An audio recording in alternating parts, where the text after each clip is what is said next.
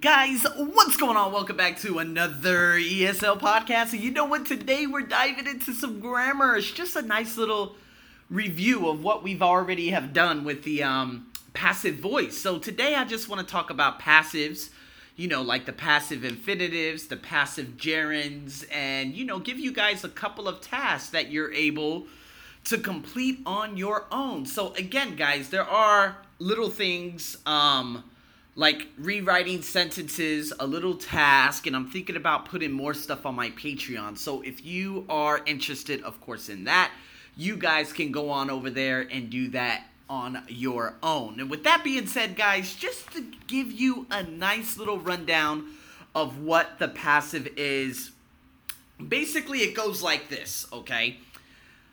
You use the subject plus the verb to be plus the past participle. Okay, so example smoking is forbidden, right? Or running is, uh, running is, oh my God, forbidden. Let's just put it that way. So basically, the subject acts as a noun, which is a gerund, right? So smoking, it is what? It is forbidden. Or if we use it with the present perfect, we could say something like the prize, which is the subject, it, has been awarded. Okay, so has been, that's the present perfect. Awarded is the past participle. Awarded by who? Awarded by the committee. So, by, normally you would see this all the time in passive voice, uh, what is it, passive voice sentences or passive sentences in general. The committee. The reason why we switch the committee along with the prize, it's because we are focusing more on the object than we are the subject. However, yes, I know I just said the subject. We make the prize, which is the object, a subject by putting it in the beginning and moving the subject, which was committee, to the end, indicating that we are not interested in the original subject. We're interested more in the object. That's what the passive voice is. So if we use it with the present continuous, I could say something like, um, well, because I'm actually going to be doing a very, very big presentation soon, I could say something like, this speech is being listened to.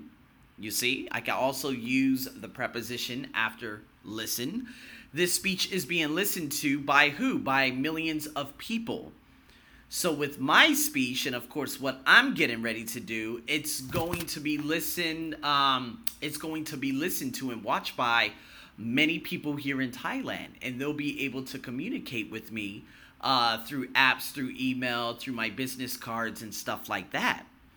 Now, if I use the passive voice with the future will, it could be like, uh, let's put it this way: lots of new technology will be so again, we use the verb to be along with will. So will be what? Will be invented. Invented, obviously, the past participle.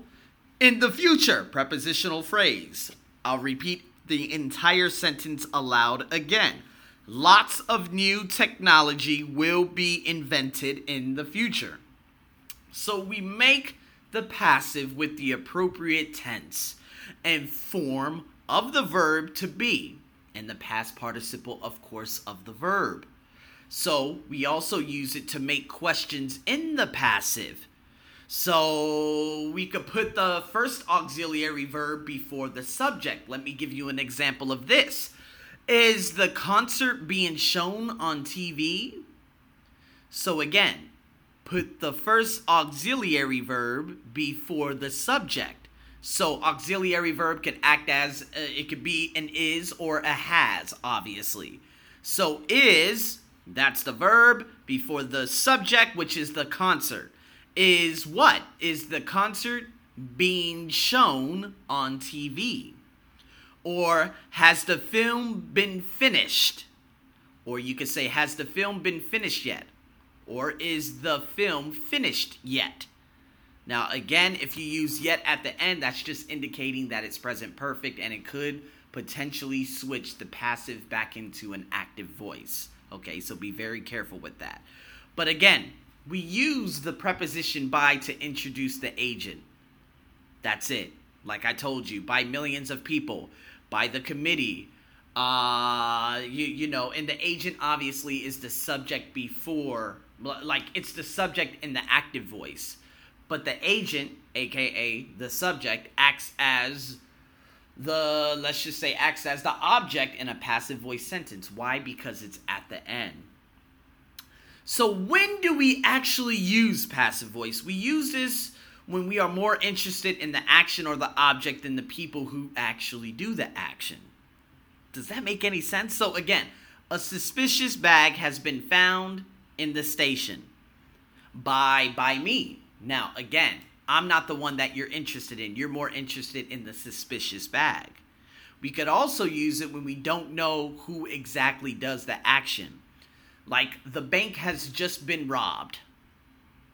Or we could use it uh, if it is obvious or understood who did the action. So the suspect was arrested. So again, in some languages, reflexive or impersonal forms are used instead of the passive. So to put this all together, you guys are going to see the entire sheet, of course, on my blog and whatnot. But let's go over some of these sentences. I'm going to do a little speaking with you. Number one, when was the last time you had your eyesight? Now, the verb, uh, the verb in the uh, in the little bracket is test. So when was the last time you had your eyesight tested? Right? ED. Now, number two is more different. Do you usually get somebody and you have give? And then you have you lift. So let's let me break this down. Do you usually get somebody, now we're going to use the gerund here, to give you lifts, meaning to give you rides. Give you lifts, British English. I mean, a couple of Americans use that, but again, we use give you rides. Do you usually get somebody to give you rides? What does that mean? What does it mean? That's more colloquial language. So, to give you rides or to give you lifts meaning to give you to get you from one location to the other. Now, me, no, I don't uh, ask anyone to give me a lift anywhere. I normally just take the train, right? Now, you, on the other hand, might be different. So, number three, let's go over this. Have you ever had somebody space? And the word in the bracket is fix your computer. Have you ever had somebody fix your computer? Right? Number four, have you ever had somebody do your homework for you? Have you ever had clothes uh, made for you? So it all depends, okay? Depending on what tenses it is. But again, just use the correct form of the verbs given in a lot of these or the exercises that you will see on my blog at thearseniobuckshow.com. So again, to look at everything in writing, as I've just stated, you'll be able to see that on my blog, as well as the additional exercises that I have provided for you. So, guys, again, I hope you're able to understand some of these. I will be going over passive, uh, passive voice again. But again, we can use passive infinitives like, do you usually get somebody to give you lifts? That's a passive infinitive. Now, the gerund is just the ing. So always remember that. So, guys, with that being said, thank you so much for again to uh, tuning into this wonderful ESL podcast. If you have any questions, please let me know. I'm your host, Arsenio, as usual. Over and out.